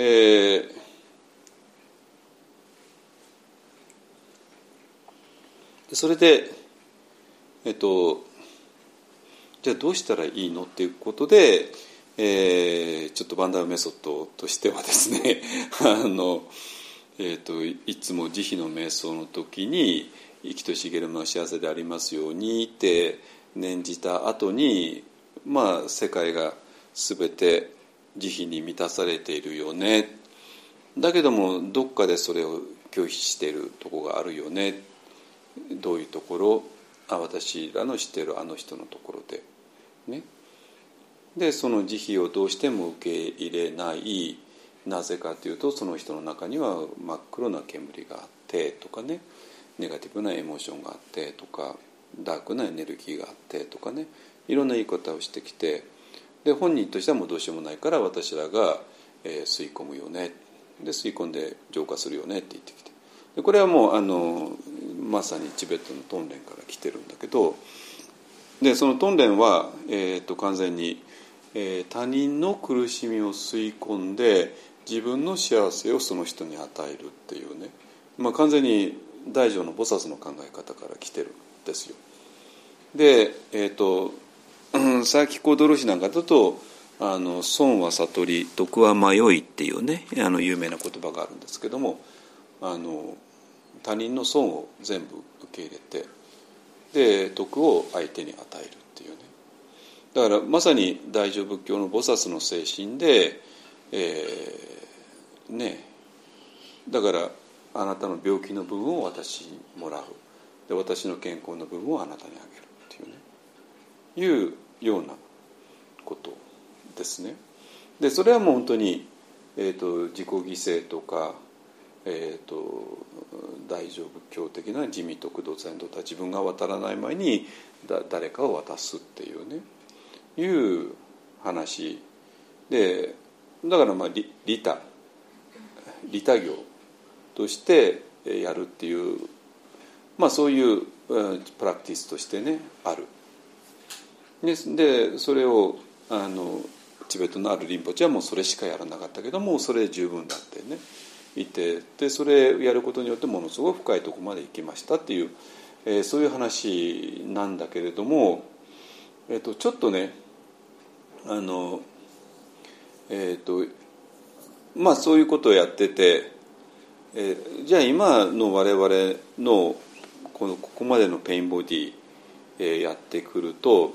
どうなるかというとやっぱこの黒い煙っていうのはペインボディ以外の何者でもないわけなんですよ。ね、ペインボディ以外何者でもないわけ。でそのペインボディを、えーと、他人のね誰か苦しんでる人それはもうペインボディがただ反応してるでそうするとそれはもう当然、えーと、慈悲なんか受け入れられない受け入れないわけですよでだからそのペインボディを、えー、吸い込んでそして私は今ものすごく慈悲にあふれちゃってるから、えーと、慈悲の光で光っていうか炎でですね燃やすちょうど本当にあのごま目黒不動産とかあと円辻さんとかねやっている天台宗や新,、まあ、新言宗さんでやっているごま供養ですねごまの火をわーって焚いてみんなの祈りを込めた、ね、あのあれを燃やしていく。でその燃やすことによってそれが浄化だっていうねいうことをやってますね普段は。ね、だから他人の、えーまあ、今まで黒い煙って言ってたけどももうペインボディでいいですよ十分。ね、ペインボディを吸い込んでそれを一気に燃やし尽くして浄化して浄化されたらそこには慈悲の光があるから慈悲の光をその人に、えー、吹き込んでいく、ね。まあ、それはだったらちょっとあの黒い煙をペインボディに言い換えただけなんですけどもあもうそろそろ終わりますけどね。あの今考えてるのは自分のペインボディなんですよ。自分のペインボディ。ね、でペインボディってものすごくえー、生き物としてあるから非常に強い痛みと強い情動とっていうのかながあってでそれによってもうフォーカシングどころの話ではない。ね、なので、えー、どうしてもフォーカシングというのはかなりなんていうかな瞑想がによって心が静まってでそれで thinking と、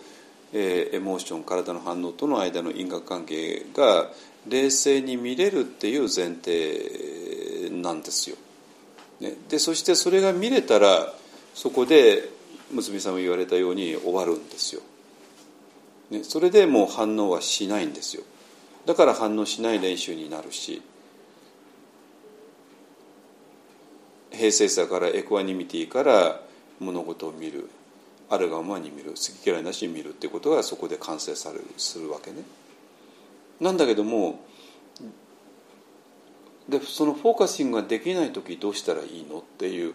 時に今私があのちょっと、えー、進めようとしているのは自分のねまあ、私は他人の黒い煙って見てきたじゃないですか。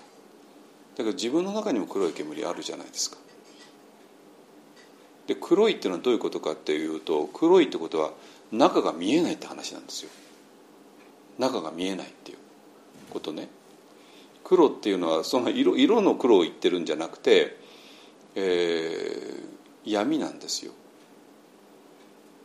だから仏教で無明っていうとアビッチャっていうとそれは明るくないって話なのね。で仏教ってあの明かりとかなんか非常に大事にするじゃないですか。なぜかというと明かりがあるから見える。だからないと見えない。そしてその見えないところで何かうごめいちゃうわけですよね。何かうごめいちゃうわけ。真っ暗なところで。でその真っ暗なところで何かがうごめいちゃっていてでそこにえーと、ビパッサナってよく明かりを当てるって言い方するけども明かりすら当てられないわけ。だからフォーカシングすらできないっていうこと。フォーカシングっていうのは明るい明るいからできるわけなんですよ。ここことこれとは関係あるよねっていうふうに明るいから見えるわけじゃないですか。でこっちが thinking でしょ。こっちがエモーションでしょ。ほらこっちがあの関係あるよねっていうふうに明るいから見えるわけね。だけど真っ暗だったら無理なんですよ、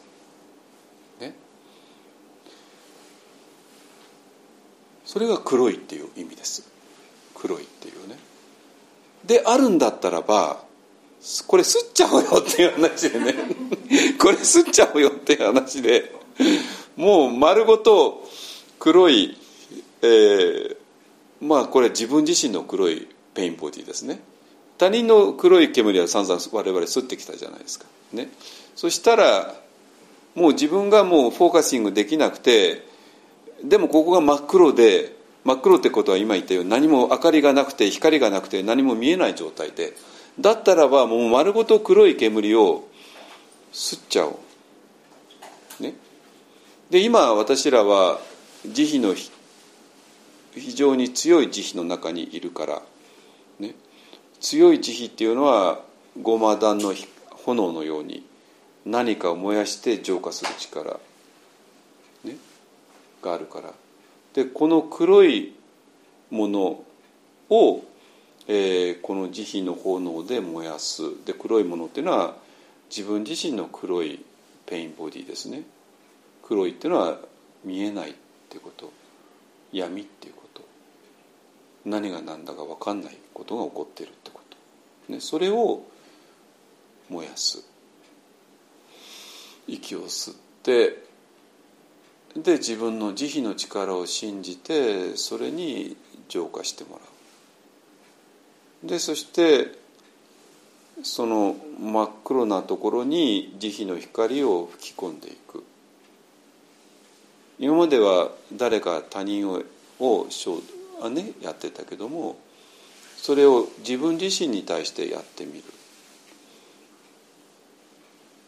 これちょっと初めての試みです、ね、だから、えーと、フォーカシングがなかなか難しい人はえーと、慈悲の瞑想でまあ多分私明日からインストラクション入れると思うけども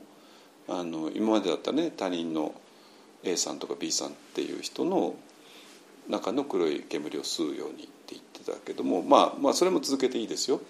あの自分の中にそんなものなかったらねそれは皆さんが気になってるあの人のを吸ってください、えー、でも自分自身がフォーカシングできないほど強烈なペインボディがあるとしたならば自分のペインボディを吸う。吸ってでそれで自分の慈悲の炎で燃やし尽くす。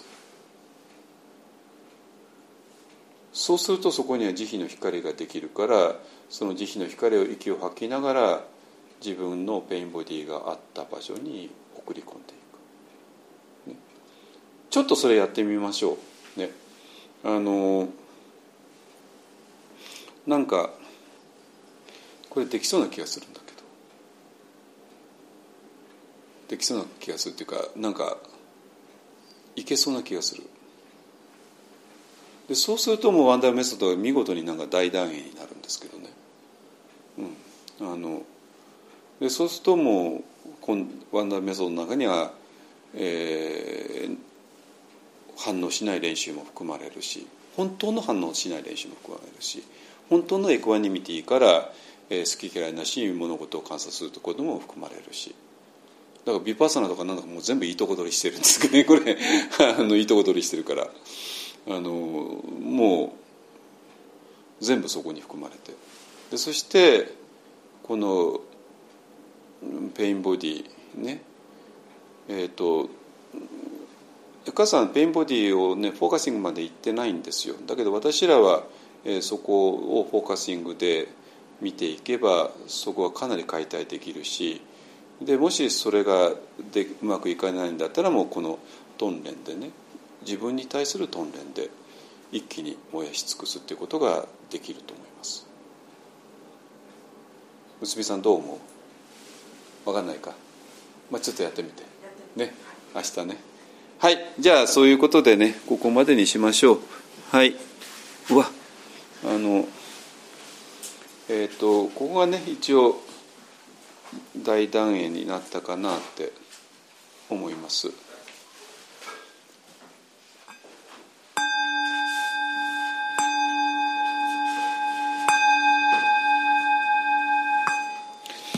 春情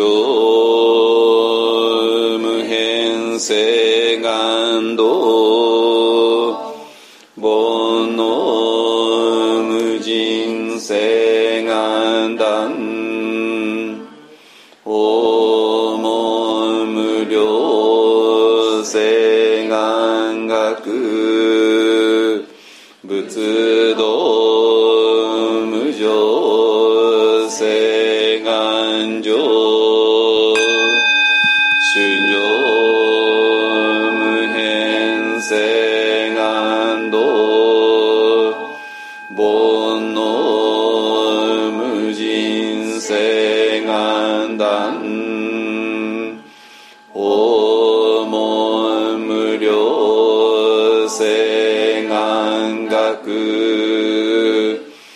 仏の無常性願上